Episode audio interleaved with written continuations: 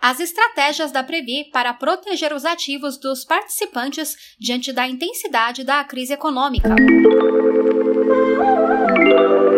Em live, realizada no dia 16 de setembro e transmitida pelos nossos canais associados Previ no Facebook e YouTube, os diretores e conselheiros eleitos da Previ avaliaram o quadro de instabilidade que perdura desde o início da pandemia.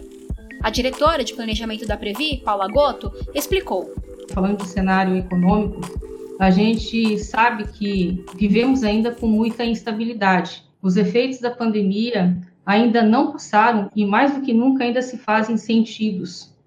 Lembramos que, em março de 2020, a Previ apresentou, o Plano 1 apresentou um déficit, naquele momento, conjuntural de quase 24 bilhões. Só em março, dado ao estresse dos ativos, nós tivemos seis interrupções de negociações na Bolsa Brasileira por aquele, aquele mecanismo que nós conhecemos como circuit breakers, que é quando os ativos estão tão estressados que é o momento de paralisação de negociação.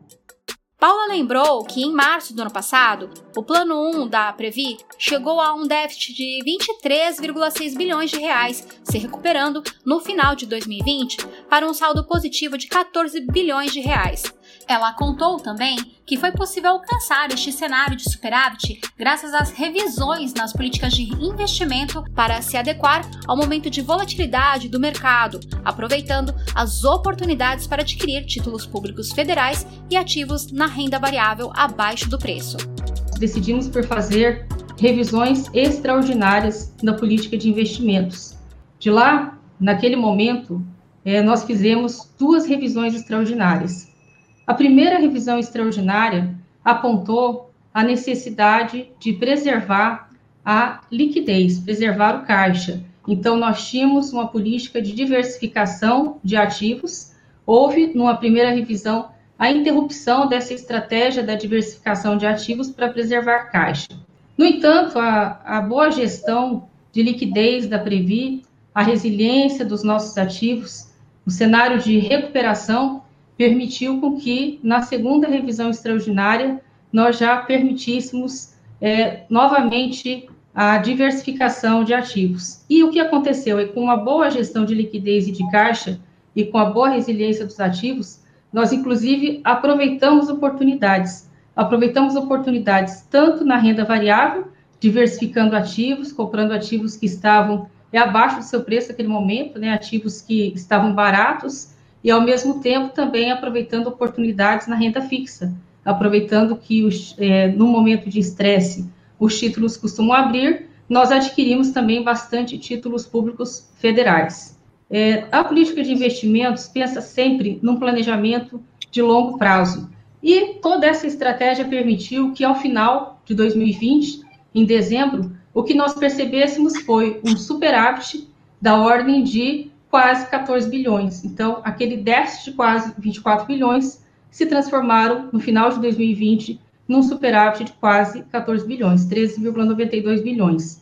Então, a rentabilidade em 17 e 20 e o atuarial apresentado naquele momento foi de 10,46. Paula também explicou como se deu o quadro de recuperação no Previ Futuro, que fechou o ano de 2020 com a marca de 22,15 bilhões de reais em ativos, se consolidando como o quinto maior plano de benefícios do Brasil. A diretora de planejamento ainda continuou. Agora, trazendo para trazendo 2021, o que nós percebemos é que o cenário aí de avanço da vacinação, de retomada da economia, também permitiu que a gente tivesse um bom primeiro trimestre. No entanto, o que a gente percebe também é muito, um cenário de muita incerteza. O último resultado fechado que nós temos é de maio de 2021. Em maio, nós apresentamos ali o número de um superávit no plano 1 de 28 bilhões, uma rentabilidade de 11,78%, que representa o dobro do atuarial. Para o Previ Futuro, nós também percebemos que, olhando para o longo prazo, lá pegando os resultados fechados de maio, numa perspectiva sempre de longo prazo, é, o atuarial é superado por todos os perfis de investimento do Futuro no horizonte de 36 meses. No entanto, a gente vive um cenário ainda de incertezas, e para construir a política de investimentos deste ano, é com esse cenário que nós trabalhamos. Para se ter uma ideia, é, quando a gente olha lá para os números de superávit apresentados, tanto em maio quanto no final, né, no final de, de dezembro, em dezembro de 2020, nós lembramos que a Bolsa, esse ano, chegou na casa dos 130 mil pontos. No entanto, hoje, a gente percebeu que ela bateu 115 mil pontos. Felizmente, a gente tem, então, a gente vai ter isso refletido nos planos de benefícios, necessariamente pelo tamanho da nossa exposição em renda variável. Com base neste cenário de crise, sem perspectiva de melhora, Paula pontuou como está sendo a estratégia da Previ para continuar assegurando os recursos de cada associado e associada. O que nós perseguimos em termos de política de investimentos para o Plano 1 e para o Previ Futuro? Para o Plano 1, o aspecto mais importante é a segurança e o equilíbrio do plano.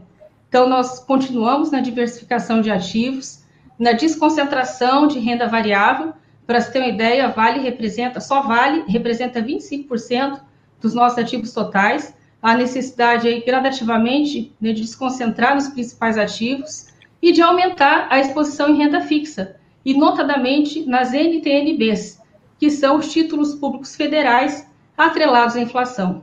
Por que isso? Porque isso nos dá proteção contra a inflação, nos dá uma proteção de prazo, já que a gente adquire no longuíssimo prazo NTNBs 2050, 2055, né? Se tiver 2060, a gente adquire e assim por diante. Porque nós temos compromissos de longuíssimo prazo, até 2090. Então, nós prote protegemos a taxa, a inflação e o prazo, para que a gente possa cumprir com o nosso compromisso de pagar benefícios. Então, a gente faz uma blindagem da carteira e a gente busca, então, os ativos mais espelhados no nosso passivo.